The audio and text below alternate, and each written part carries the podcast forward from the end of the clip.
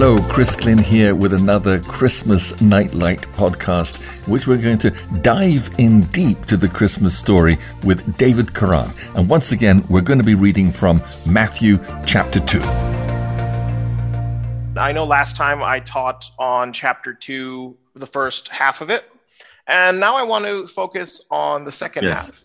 It's a very different story, however, though. It's in the same vein of the stories about the birth of Jesus, the origins of Jesus, but this kind of gives us a very different kind of perspective. This is the type of stories that will never make it into the Christmas pageant. Wow. These are the stories that will never be included if you go to see a stage performance where they're doing a Christmas play and they're showing the birth of Jesus. These are the stories that are almost uncomfortable for most readers because it seems so different and almost just completely out of place with the entire other narrative.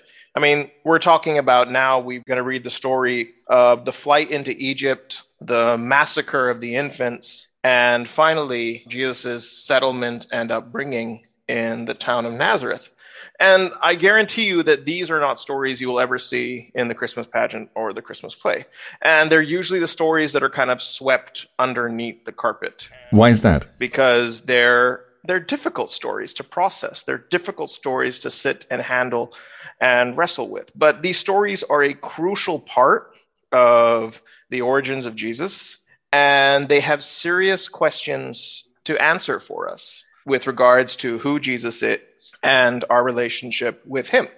Just to go back, and once again, um, we we do this every week. I've been doing it with my with my class group. All these classes are up on patreon so if people want to dig deeper into these subjects than i am able to go to in the small time we have together i encourage you to go check it out. But jesus is given two very distinct names. He is given the name jesus and then he is given the name emmanuel Yes. now, the word Jesus is actually Yehosis. And what that basically means is Yahweh saves. really? And so Jesus' name actually meant Yahweh saves. And he is given this name because he says he is the one who's supposed to save his people from his sins. I never knew that.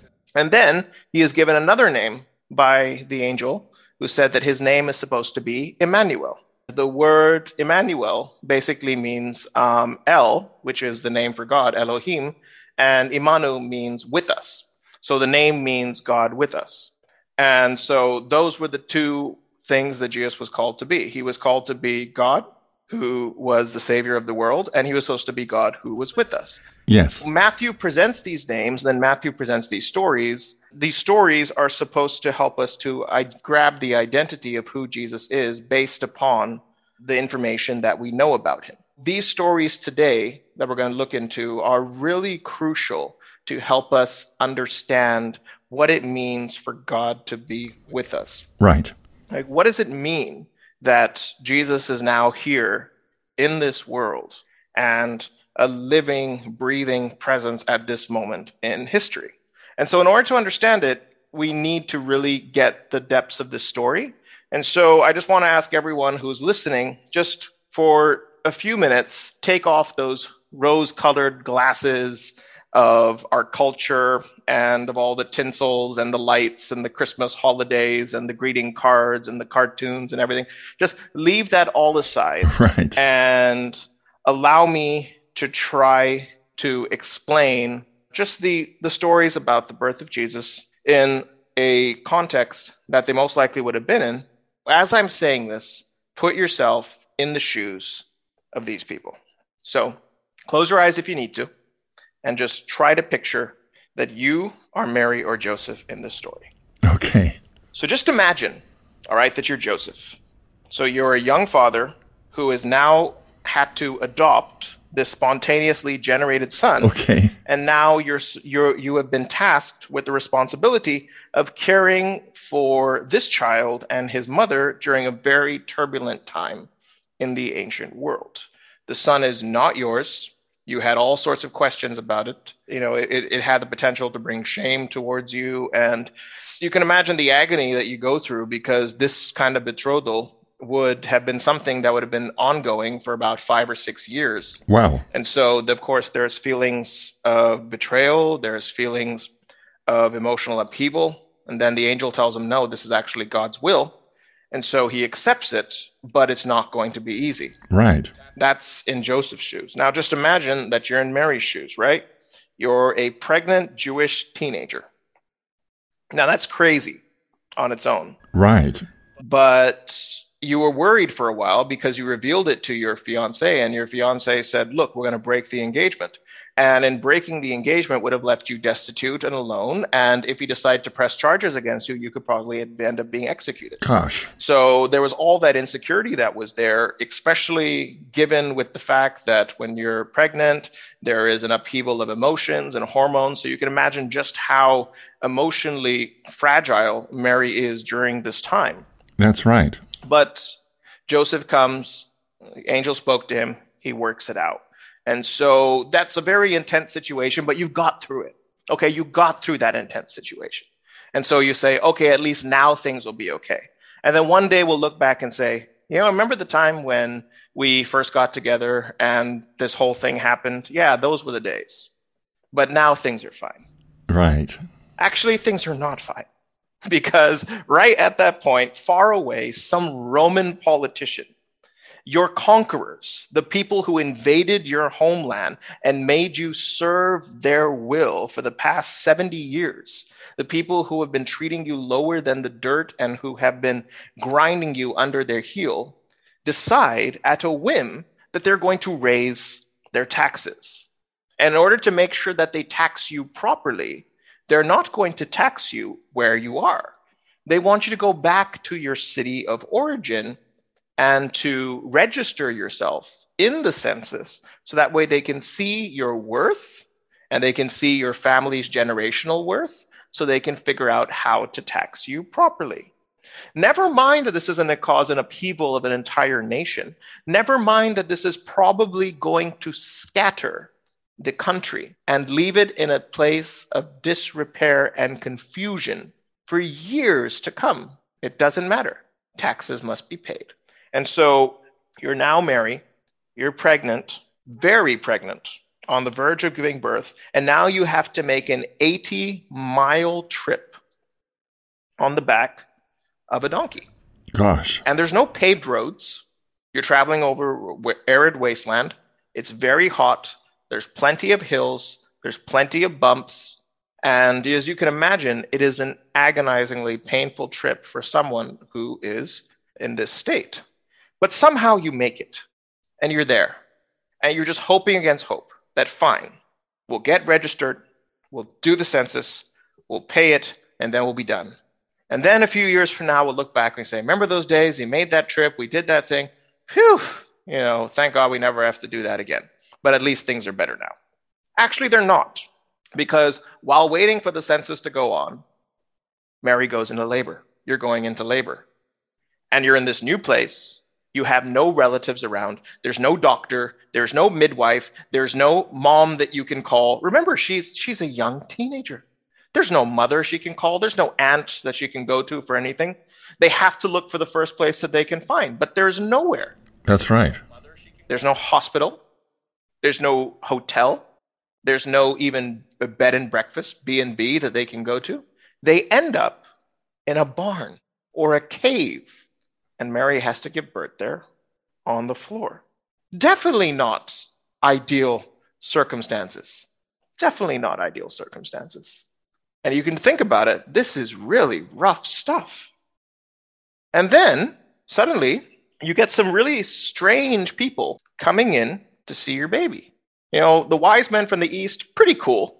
You know, they brought gifts and they brought gold and they brought cash. You know, it's good. You need that at least that can put towards starting to build some sort of life. That's right. Joseph, by this time, has probably had to start working because he needs support. Being a carpenter, he would have taken whatever job he could find. So they're trying to build some sort of a life while they're taking care of this. And they keep getting all sorts of random visitors. You have the shepherds who keep coming in and wanting to hold the baby, and you're like, ah, you know, uh, please wash your hands, uh, leave them alone. You know, infant mortality rate is one in four in this part of the world. Please, we're already living in a stable. It's bad enough. And then we're told that Jesus is born, and we just automatically assume that it's this miraculous birth, and Jesus was this miraculous child who was singing with angels and you know laid there cherub face with the halo around his head. But you've got to imagine that Jesus was like every other kid. You know, he cried, he peed, he pooped, he kept Mary up all night. It's really rough stuff. and you can also imagine that Mary's labor was probably long and painful because generally first pregnancies and first labors always take a long time and they're some of the hardest ones to go through. Right. This is it. This is Jesus. This is God with us, everybody. This this this is God's son. What a world. How anticlimactic. It's been nothing but problematic since he first appeared. That's right. But Mary and Joseph had this baby and they say, "Okay, yes, it was terrible. Yes, we had a difficult time. Yes, um, we had uncertainty about whether we'd be together. Yes, we had uncertainty about traveling all this way. Yes, we had the baby in horrible conditions. Yes, we're trying to build some sort of living for ourselves, but at least the worst is behind us. At least we can move on from here. And one day we'll stop and look back and say, okay, remember those circumstances? They weren't so bad. Life got better from that point. But actually, it doesn't. So you're this young mother, and you're sleeping in the middle of the night with your baby beside you. Baby's finally asleep. It's a joyful moment for a mother. She can finally get some sleep too. And you're awoken in the middle of the night to news that there are Roman soldiers marching from Jerusalem to Bethlehem. And the reason why they're on their way is because they want to execute your baby. That little baby that's lying next to you has got a death sentence on its head. Imagine as a parent just how horrified and fearful you would be in that moment. Man, gosh. So you get up in the middle of the night, you throw everything possible into your small little bags, get back on the back of the donkey, and you flee across the desert. You make a trip of almost 500 kilometers across the desert in the heat going towards Egypt, most likely Alexandria in Egypt, which had a large Jewish community over there, but nobody you know. And the entire time when you're going there, you're worried that the soldiers are chasing you. You worry that at any moment that you stop, at any moment where you settle down for the night, it could be your baby's last. And then, somewhere along the journey, you arrive there and you get news that the soldiers did come to town and the soldiers did go through. And the soldiers killed every single infant and toddler because they thought it was your son. Just imagine that weight on your head, knowing that multiple infants and babies, blood is running through the streets. It's not a very nice thing if you put yourself in Mary's shoes, what she's experiencing right now. That's right. What, what kind of emotion is she going through at this moment? What kind of prayers is she praying? But then she says, It's got to get better from here. Things have got to settle down. Things have got to be okay. And so, after a few years, finally it looks like they catch a break. Finally, it looks like things are working out. Finally, it looks like there is, you know, a silver lining in the clouds because Herod's dead. The man who swore to take your child's life is gone. Maybe now we can go back to Bethlehem. Maybe now we can go back to the place that we were setting up. Maybe now we can go back to the beginning of the business that um, Joseph was beginning to set up, and maybe we can start building at least a quiet and peaceful life for ourselves. Yes. They head back to Bethlehem and they find out, oh no, who is in Herod's place? It's his son. And his son is as bad as his father and has also vowed to carry on the same sentence. So you can't go back to Bethlehem. So what do you have to do? You have to go back the 80 mile detour to your home village in Nazareth. Your tiny little village that only has about 500 people living there. And everybody knows you. And everybody knows your story. And everybody knows all the misfortune that has followed you and everybody knows that you were pregnant before you got married. And so you become a shame in the eyes of the community. And you become a shame in the eyes of the people around you. And your family and your son and all your resulting children after that are raised with the question of people gossiping about them and probably not respecting them because they consider them to be illegitimate. They consider Jesus, your child, to be an illegitimate child. That's God. So, how are we feeling after this? If you think about it, it's not a very nice story. Right. It's pretty terrible story actually. There's a lot of difficulty and a lot of pain and a lot of tears and a lot of trauma in the story of this young family. And I know there's people listening to this who have come from difficult circumstances and have come from very difficult situations and scenarios. I would dare say that this particular story is right up there with some of the stories that you will hear of just the most traumatic series of events that happen one after the other with no break, with no end in sight, with nothing ever getting better. And so the question that you have to ask during this very difficult phase of life is well, what's going on here? What's God doing in all of this mess? Right. Because it's so anticlimactic. It was like Jesus is coming into the world. Jesus is coming into the world. God is entering into human flesh. Boom. Welcome to a series of unfortunate events. That's right. When the angel told Mary, You are going to be the mother of the Son of God, I don't think she ever thought that life was going to be as rough and as painful and as miserable as it turned out to be. But the angel told her, You are blessed. And God has called you to this honor. That's right. And then things, it seems like things start going wrong from one moment to the next. And I think if you and I were in Mary's circumstances, we would be asking this question Where is God in all of this? Why doesn't he seem to care? Why is he not involved in our situation? Why isn't he doing anything? Why has he left us with all this problem? And this is questions that we ask ourselves at many points in our life. You're right. And these are questions that people all over the world ask themselves almost every day. God, where are you in moments where life goes wrong? Where are you when everything terrible seems to happen? And so Matthew includes these stories because I believe he wants us to wrestle with that question as well. And he gives us three promises and three fulfillments in these stories from the Old Testament played out in the life of Jesus that I think really helps to throw some light on that question that we all ask Where is God when things are difficult? Where is God when it looks like the train is derailed and life has broken into pieces? Because a lot of people they they come to Christ under this myth of religious fulfillment. They come to the Lord thinking that now that I've gotten saved, everything should get better. And they don't implicitly say that, but the way they act kind of shows it that now that I have Jesus, life is going to go very well. And then bad things just naturally start happening. And it really tends to cause questions. Right. And if you've had times in your life where you've hit rock bottom and you have had very difficult things happen, I'm sure that these same questions would be coming up in your mind as well. Yes. And so, what does Matthew tell us about this? How does Matthew explain these stories to us? And what can we get through looking at the traumatic circumstances of Jesus' infant life? And what does that tell us about this God who is with us?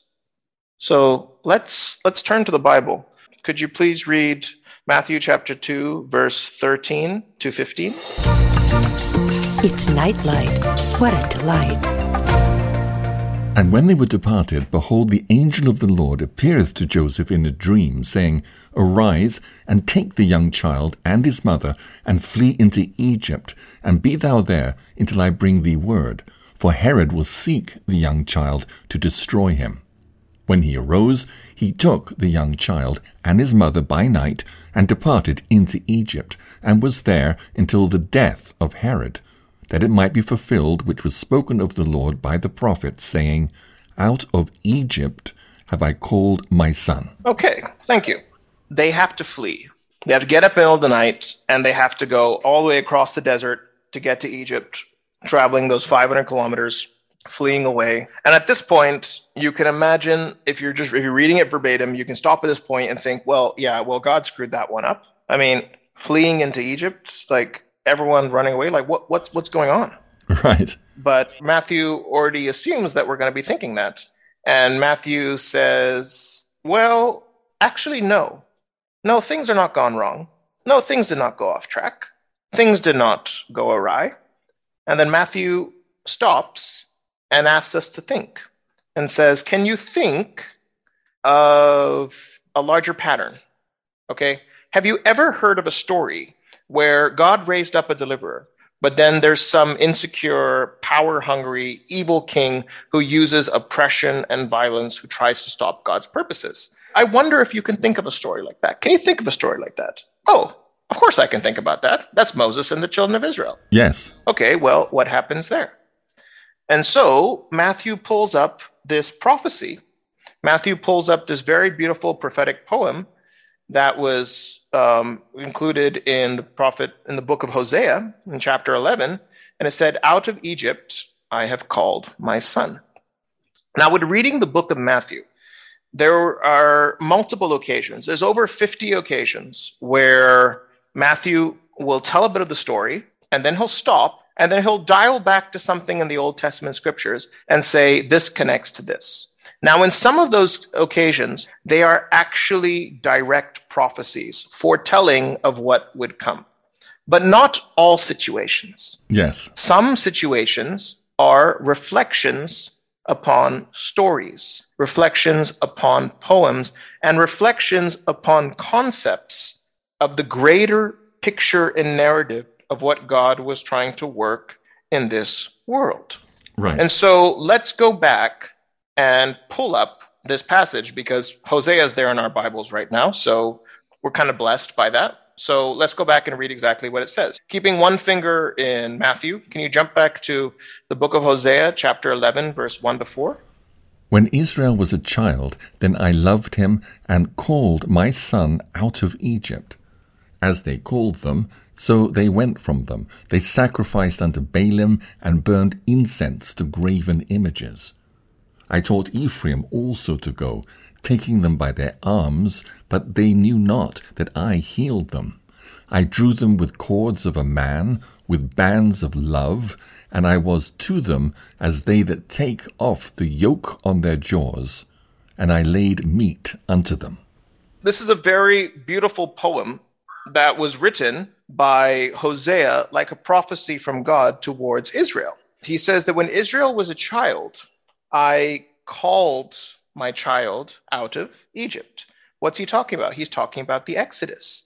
And he says, I called them unto me, and I was to them as a father, and I bound myself to them with cords of love and with kindness. He says, I was the I was like the one who carried the child. I fed them, I took care of them. It's a very parental sort of language that God is using here through the prophet Hosea, talking about how much love and care he had for this nation of Israel, who he brought up out of infancy, trying to care for them and calling them to be his people and establishing them with so much love and so much care and so much grace. And yet they went astray. And yet they they um, disregarded the laws of god and yet they caused problems and yet they followed after other gods and so why does matthew pull up this particular passage and say actually this fits in with the story of jesus Yes, why? well what is the story of the Exodus, right? God calls the people and God delivers them from a power and evil ruler. The way he does it is he sends his deliverer, Moses, and then the Pharaoh doesn't like it. So the Pharaoh tries to get rid of Moses. Doesn't work. God saves him. And then Moses, through God's power, we have the 10 plagues, and then they are delivered. And then God leads them to Mount Sinai declares that they're his people, gives them the Sinai covenant, leads them into the promised land. What is Matthew doing here? There's something very, very interesting that Matthew is weaving through pulling this up. And actually, if you look at the story in the first couple of chapters of Matthew, you'll see it very closely parallels the story of Israel becoming a nation, Really? right? In the story of Israel becoming a nation, first of all, they went from the land of Canaan, they went into Egypt, right, when Joseph was there. And then there was an oppressive king in power who ruled them under a rod of iron and then killed all the children to avoid the deliverer coming. And then God intervened, called his son out of the wild, out of Egypt, led them to the foot of Mount Sinai, and then they wandered the desert for 40 years. And then they passed through the Jordan and entered into the promised land as his covenant people. And so, if you look at the life of Jesus, what are the stories that Matthew includes about the life of Jesus in chapters 2 and 3? His flight into Egypt.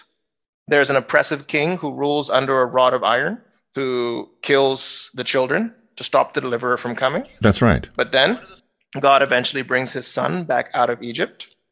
Jesus goes and gets baptized in the Jordan and then spends 40 days in the wilderness battling Satan and then enters back into the land of Israel proclaiming the good news of the kingdom of heaven. So, what is Matthew doing here by pulling up the story and this um, beautiful poetic prophetic poem from God about the infancy of the nation of Israel? And why is he tying it into the story of Jesus? Well, because there were so many prophecies of fulfillment that were connected to the nation of Israel. So many prophecies about salvation, so many prophecies about blessing, so many prophecies about hope, so many prophecies about what they would do. And God gave them the commission. He said, God says to them in the Sinai covenant, He says, The world is mine, but I'm choosing you to be my generation of priests, so that through you the blessing may come. And so in Jesus' life, what Matthew is showing us by these stories is that Jesus is that promised blessing and through him fulfilling, almost kind of becoming the new Israel, he is now the one who carries forward the story of blessing and the story of hope and the story of promise and the story of salvation. That's true. This is what is being revealed in the life of Jesus. And so Matthew wants us to consider that. Matthew wants us to ponder that. Matthew wants us to reflect on that. And Matthew wants to say, look, what's happening now is terrible, right? It's not like God orchestrated and told Herod, okay, now go kill all the babies. If that's the viewpoint that you take, then that's that that's incorrect. And that's going to give you a very dark and oppressive view of God. No. Did God cause it to happen? No. But was God caught off guard by it? Was he surprised by it? Did it throw all his plans off? No. Because even in this terrible thing that is happening, even though in this moment it looks like things have gone so poorly, Matthew invites us to step away from the story and says, no, the plan is still on track. And even though terrible things are happening right now, this all still fulfills God's plan. And God is still working to bring Jesus as the hope and the blessing and as the fulfillment of all these promises. That's right. And so that's what Matthew means by giving us that particular part. Then we get to the next part of the story. Do you want to read verse 16?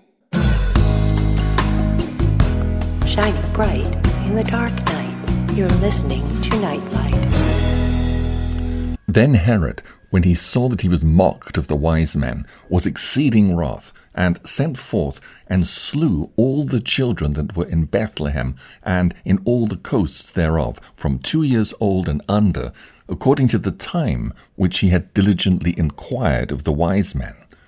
Then was fulfilled that which was spoken by Jeremy the prophet, saying, In Ramah was there a voice heard, lamentation and weeping and great mourning, Rachel weeping for her children, and would not be comforted, because they are not. Okay, thanks. So here's what happens. So Herod realizes that the wise men have gone a different way. And he sees that they not come back. And Herod loses it. And as we've already seen before, Herod has this potential. When he loses it, people die. Yes. And it doesn't matter who they are, someone is going to die. And so Herod orders to kill all the boys in Bethlehem and the surrounding area who are under the age of two.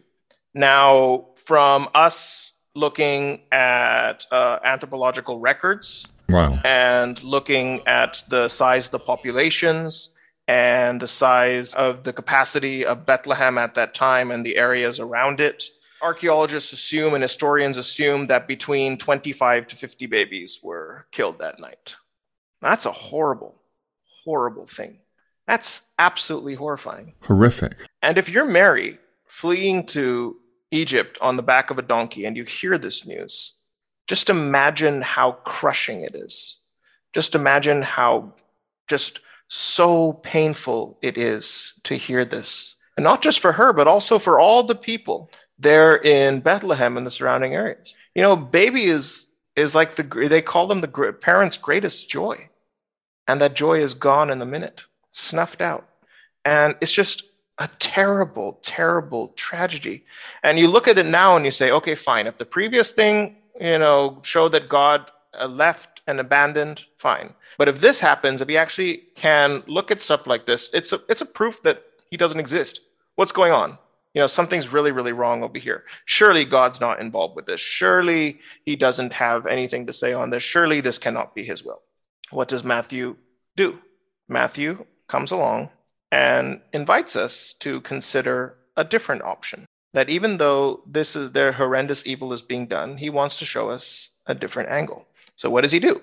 He goes and quotes from the prophet Jeremiah. And Jeremiah was a prophet of Israel who predated uh, Jesus by about 600 years. He was witness to the most tragic and traumatic event in Israel's history, which was the destruction of Jerusalem and the exile into Babylon. The empire of Babylon came around the 6th century BC, besieged the city, after about a year, finally broke through the walls, went through the city, killed hundreds and hundreds of people, burned the city to the ground, burned the temple to the ground, looted all the wealth from it, and then assembled all the survivors of Jerusalem a little bit south of the city in a place called Ramah, which is next door to Bethlehem, chained them all up and took them on a thousand mile trek all the way to Babylon to live in slavery. It was the most traumatic event that had ever happened to Israel as a nation since they became a sovereign nation. Yes. And Jeremiah watched this took place. And much the book of Jeremiah is him foreseeing this event and trying desperately to get people to change their ways and prophesying and telling them to do something different and telling them that they needed to get things right and being completely ignored and not just ignored but persecuted for it. And then the rest of the book of Jeremiah is him looking at this experience and mourning about it That's right. and just mourning about how terrible it is that this horrible thing has come to pass. And that's what this poem, this prophetic poem that Matthew quotes, is about. So let's quickly turn to the book of Jeremiah because I think we need to read this poem to fully get the beauty out of it. So let's flip to Jeremiah chapter 31. Thus saith the Lord A voice was heard in Ramah, lamentation and bitter weeping. Rahel, weeping for her children, refused to be comforted for her children, because they were not. Thus saith the Lord Refrain thy voice from weeping, and thine eyes from tears. For thy work shall be rewarded, saith the Lord, and they shall come again from the land of the enemy. And there is hope in thine end, saith the Lord, that thy children shall come again to their own border. So here's what's happening. This is the passage that he quotes. So they're in a place of great difficulty. Jeremiah is over there watching the city burning and watching the people being marched off to Babylon as slaves. He says that there is a voice in Ramah, which is tears and great weeping and lamentation. And it's like Rachel weeping for her children. It's the sound of the captives crying as they're being led away. And it's the sound of the agonies of the dead and the dying in the area, that place of Ramah. In this terrible scene, Jeremiah still gives a prophecy of hope and says, Even in all of this, God has not abandoned us. Even in all of this, He is still going to work His will. Yes. Even in all of this, God will hold true to His promise because He doesn't break His promises. He promised that uh, through this nation there would come a blessing. He promised that through this nation there would be hope. He promised that through the line of Abraham salvation would come into this world. Right. And so he looks forward and says, God is, even though things are such a big mess right now, God will one day dry those tears, and God will one day stop the weeping, and God will one day work in this world to fix it. The, he uses the illustration, the tears of Rachel. Now, what does he mean by the tears of Rachel? Well, Rachel holds like this kind of very iconic place in the biblical imagination. She was the wife of the patriarch of Israel. She was the wife of Jacob, whose name became Israel, who was the founder of the nation of Israel. His 12 sons became the 12 tribes. Rachel was his favorite wife, the one that he loved, the one that he cared for, the one that he treasured. You can read her story in the book of Genesis. And so, if Jacob is considered to be the founding father of Israel, then Rachel is considered to be the founding mother. And there's a story about her death in the book of Genesis, chapter 35. Now, Jacob loves Rachel more than anybody else. You know, he's he's got four wives, he's got a bunch of kids, and you know, he's not the greatest of guys, but he loves Rachel. Rachel is like his everything. And she gives birth to his last son. And while she's giving birth, she hemorrhages and basically bleeds to death. There's this agonizing point where she has a conversation with her midwife and she says, Are we both going to survive? And the midwife says, Your son will live, but you will die. And she says, Okay.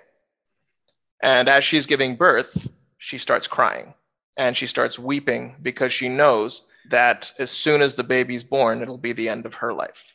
And so she's weeping as she's bringing this baby into the world. And finally, the son is born, and the midwife tells her, You have a son. And she says, Call him Benoni, which means in Hebrew, the son of my agony. And then she dies. And Jacob can't bear having a child named after something that would remind him permanently of the loss of the thing he loved most. And so he calls him Ben Yamin or Benjamin, which is now translated in our English Bibles, which means the son of my right hand. That's the story of Rachel's death. And where was it that Rachel died? Rachel died in Ramah, which is right outside the walls of the city of Bethlehem. And so, what Jeremiah is doing in depicting Rachel weeping in her tomb over the Israelites as they're being carried off into Babylon. He's using very poetic language to kind of explain that that is the grievance of the nation. That is the grieving of the earth. That is the grieving of the people of God, of the children of God, looking in this world of suffering. Interesting. Jeremiah says, in this terrible situation, there is still hope because God is still here. So while all around is pain and while all around is weeping, we do not lose hope. And then, interestingly enough, Matthew picks up the same story. And Matthew brings this into the situation and invites us to once again consider this tragedy in the same viewpoint, through the same eyes. It's a terrible, terrible tragedy. There is weeping that is going on. And it's the weeping not just of these mothers and of these children, but it is the weeping of the nation, of all God's people on this earth who long for goodness and righteousness to be done. And it's the weeping of God Himself in all of this, who looks at this pain and the suffering of the human condition, and He grieves over it because this is not the way that things were meant to be. This was not the way He made the world to be. He did not make this world to include suffering and death and pain and people turning on each other in their own selfish ways. And yet, even as he's there, grieving with all of those who grieve, still there is hope.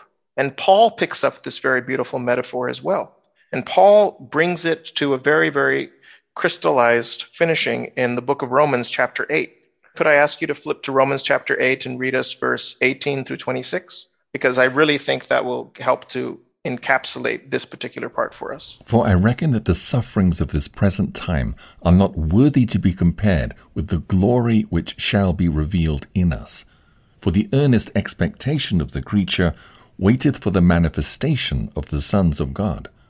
For the creature was made subject to vanity, not willingly, but by reason of him who hath subjected the same in hope. Because the creature itself also shall be delivered from the bondage of corruption unto the glorious liberty of the children of God. For we know that the whole creation groaneth and travaileth in pain together until now. And not only they, but ourselves also, which have the first fruits of the Spirit, even we ourselves groan within ourselves, waiting for the adoption, to wit, the redemption of our body. For we are saved by hope, but hope that is seen is not hope. For what a man seeth, why doth he yet hope for? But if we hope for that we see not, then do we with patience wait for it.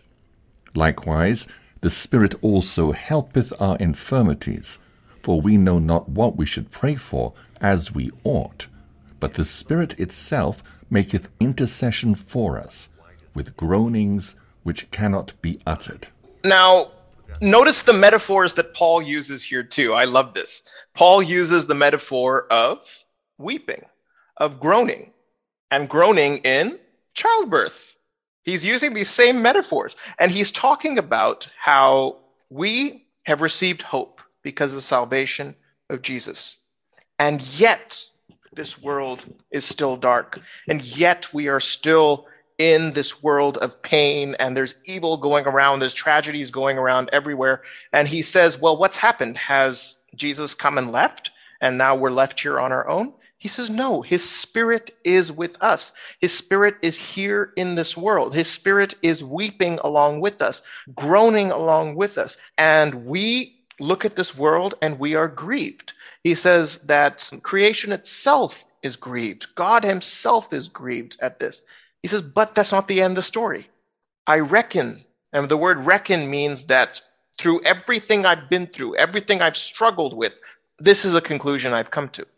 I reckon that the sufferings of this present time are not worthy to be compared with the glory which shall be revealed in us. And he says, We don't see that now. We don't see that. He says, It won't be hope if we see it. We don't hope in the things which we see. But he says, just because we don't see it does not mean that it is not happening. God will work his will in this world. God will redeem this world. God has brought salvation into it through Jesus, and he has brought us into his kingdom through the adoption of sonship. And so, where is he in the midst of times where it's bad? Where is he in the midst of suffering and pain? Right there along with us, grieving with us, paining with us, groaning with right. us. His spirit is there. But yet, that's not the end of the story. There is hope. There is salvation because that redemption has come. And one day our hope will be reality. And I just want to mention one thing about that beautiful phrase, the tears of Rachel. The phrase, the tears of Rachel, is only used in four places in the Bible. Only four places in the Bible the actual story of the death of Rachel, the destruction of Jerusalem, wherein Jeremiah makes the prophecy, at this point of the story when the innocents are slaughtered. And the fourth place that that expression is used is Jesus on his way to Calvary. And the reason why it's used there is because that is what the gospel writer is saying. That is the ultimate Rachel in childbirth dying so that her children may live. That is the ultimate thing that dries the tears of Rachel. When the Creator, the one who gives life, comes in and dies in order that other people, the ones that are his children, the one that he that is born, will live eternally. And so that's a very, very, very powerful statement of hope. Yes. And so in this mess that's going on, you're reading this, you're like, what's God doing in this story? Matthew asks you to pull away and say, this is what's this is what's happening. God is still active and present in this. That's right. But there's still something else that has to happen. There's still one other part that we need to learn about. So, can you go back to Matthew chapter 2 and read verse 19 to 23 for us? But when Herod was dead, Behold, an angel of the Lord appeareth in a dream to Joseph in Egypt, saying, Arise and take the young child and his mother, and go into the land of Israel, for they are dead which sought the young child's life. And he arose, and took the young child and his mother, and came into the land of Israel. But when he heard that Archelaus did reign in Judea, in the room of his father Herod, he was afraid to go thither. Notwithstanding, being warned of God in a dream, he turned aside into the parts of Galilee, and he came and dwelt in a city called Nazareth, that it might be fulfilled which was spoken by the prophets. He shall be called a Nazarene. Okay, perfect. Thank you. Okay, so now something pretty interesting happens. Finally, it looks like they catch their big break, as we said earlier. And then, as they're on their way back to Bethlehem, they hear that Archelaus is now king and he's just as violent and murderous as his father. So Joseph is warned of a dream and he's got to go back to Nazareth. And once again, like we said, they go to Nazareth, and in Nazareth, it's a complete mess because Nazareth is kind of like you know it's this godforsaken podunk little town. Like you get it you get an experience later on in one of the gospels where nathaniel hears about jesus being jesus from nazareth. His response is nazareth? Seriously? Can anything good come from nazareth? So when they called jesus jesus of nazareth it wasn't a complimentary term. It was almost like a derogatory slur it's like it's this Jesus who's come from Nazareth. He's come from that that small little backwards village where nobody intelligent has come That's from. right. They're they're like the, the fools of society. And this is where Jesus has come from. And not only is he from that particular village and grow up in that village that is considered to be the outcasts, but he was an outcast of that particular village. He says it later. That's the one place he was never accepted.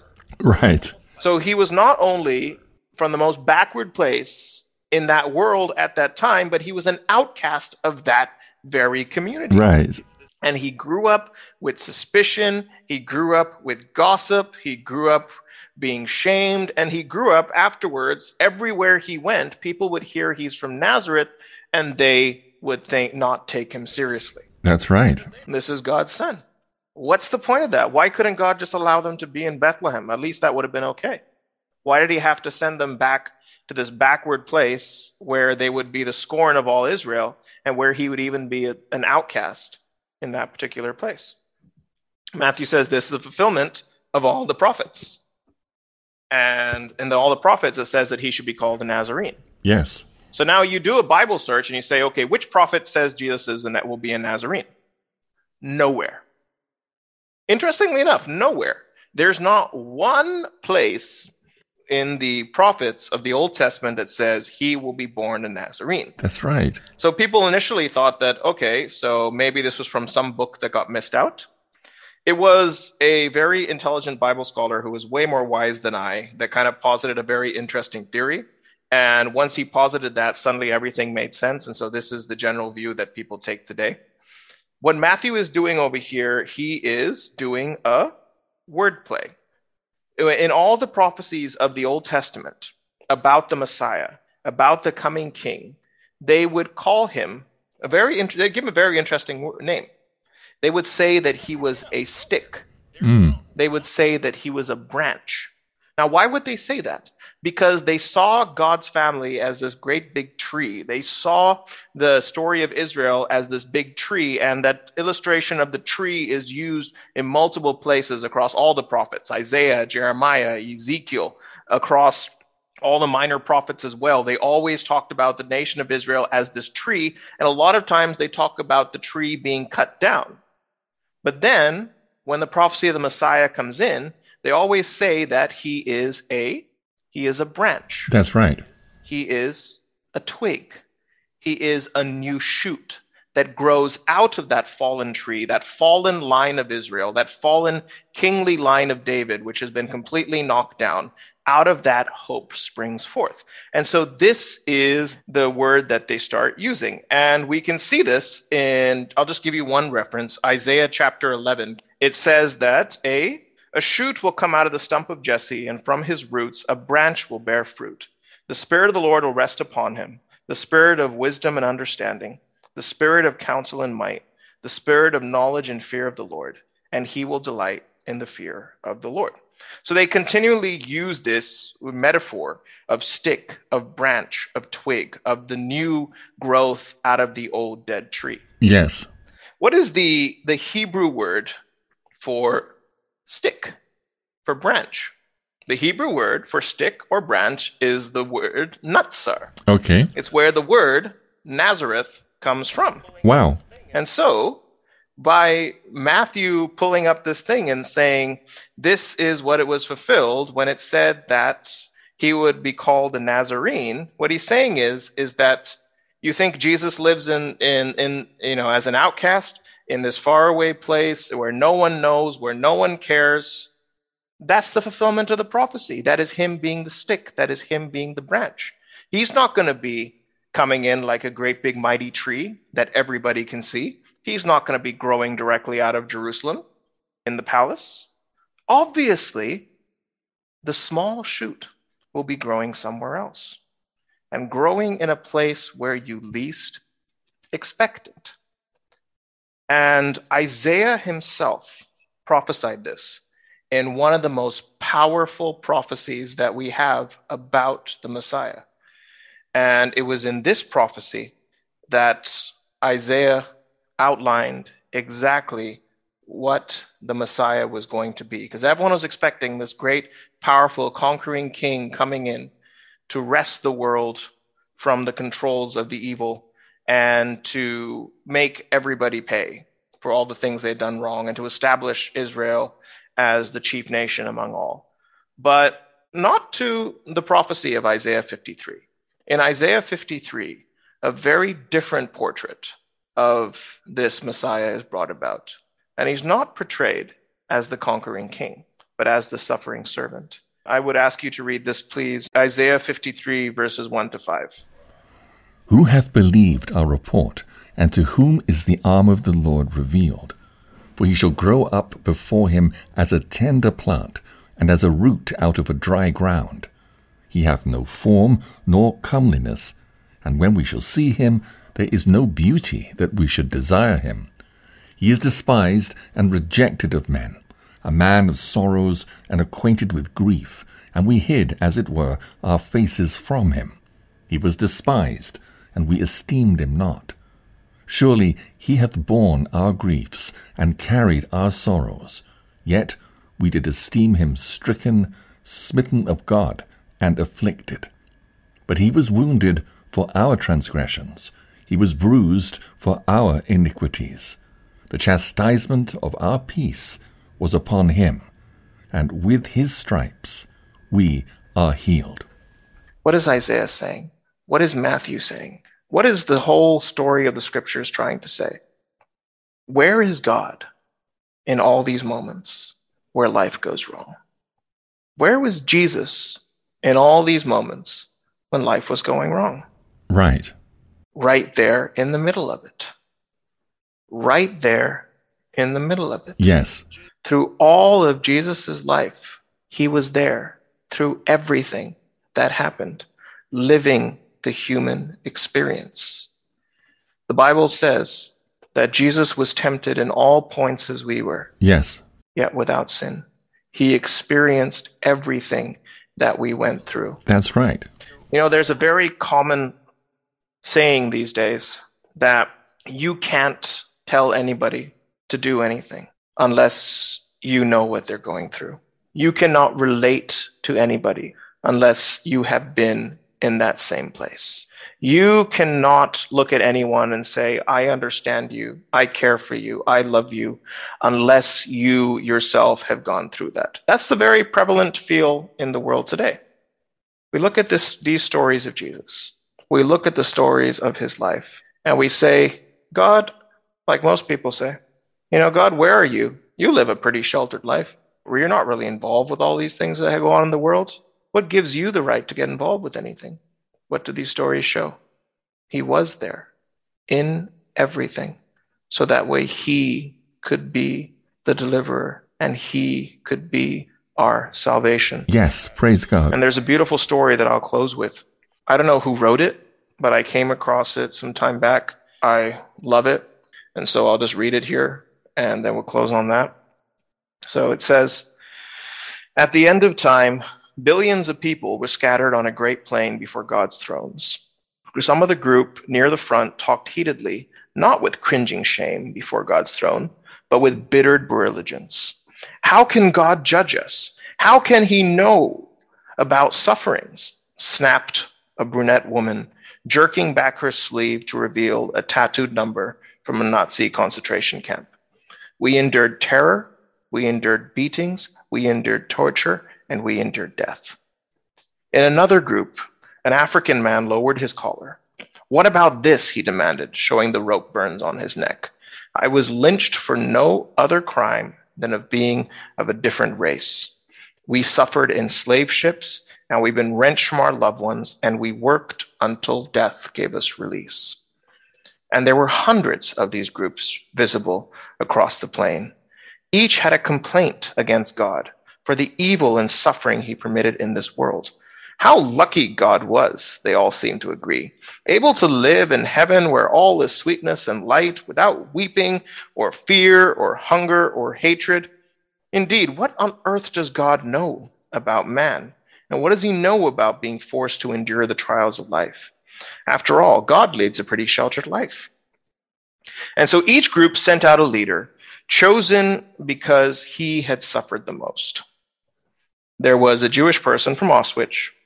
There was an African who had been sold into slavery. There was an untouchable from India.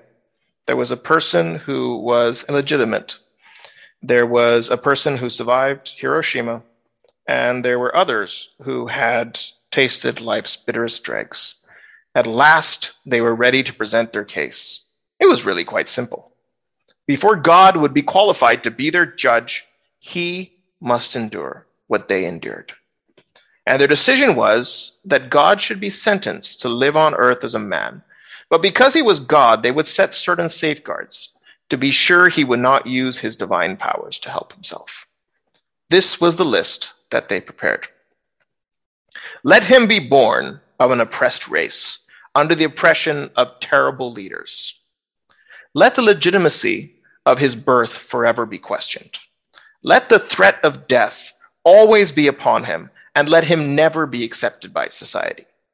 Let him champion a cause so just, but so radical, it brings upon him the hate and condemnation and destructive attacks of political and religious authorities. Let him be inducted on false charges, tried before a prejudiced jury, and convicted by a cowardly judge. Let him see what it's like to be terribly alone and completely abandoned by every living being, and even his closest friends betraying him. Let him be tortured in a way that would be considered almost inhuman, and let him die in the worst possible way. But let that death be humiliating and public, and let it be amongst common criminals, while they jeer at him and spit at him and mock him. As each leader announced his portion of the sentence, it was met with murmurs of loud approval from the great throng of people. But suddenly, as the last one finished pronouncing his sentence, there was a long silence. No one uttered another word. Nobody moved, for suddenly all realized the stark reality. God had already served his sentence. Inspiring you to draw closer to God, you're listening to Nightlight. Nightlight.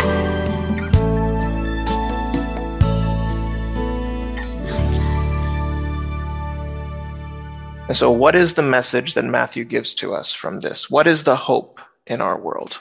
Where do we turn to when life starts going wrong? We feel like life's gone off the tracks and we start feeling that God has left us and abandoned us.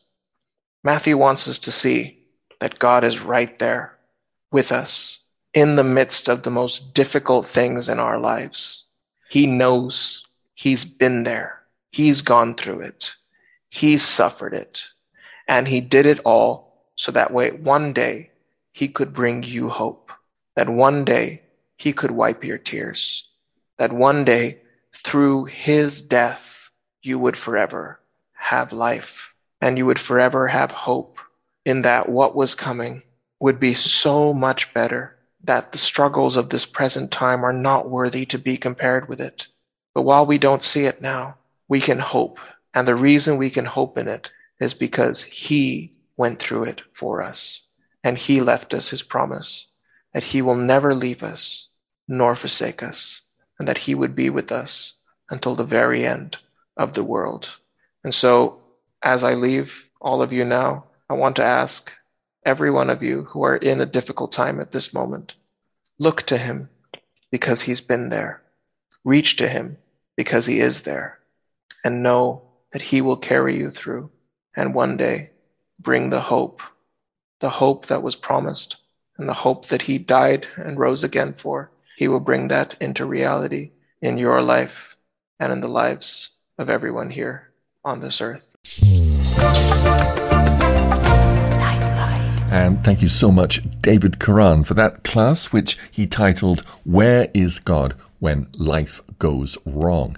And I think it was very timely for the world this Christmas when there seems that there's just so much going wrong. But we can be assured that everything is under God's complete control. Well, that's it for now. We still have two more Christmas shows to share with you between now and Christmas, so I look forward to being back with you very soon for another Nightlight podcast. God bless you with a very happy and meaningful Christmas. Bye for now.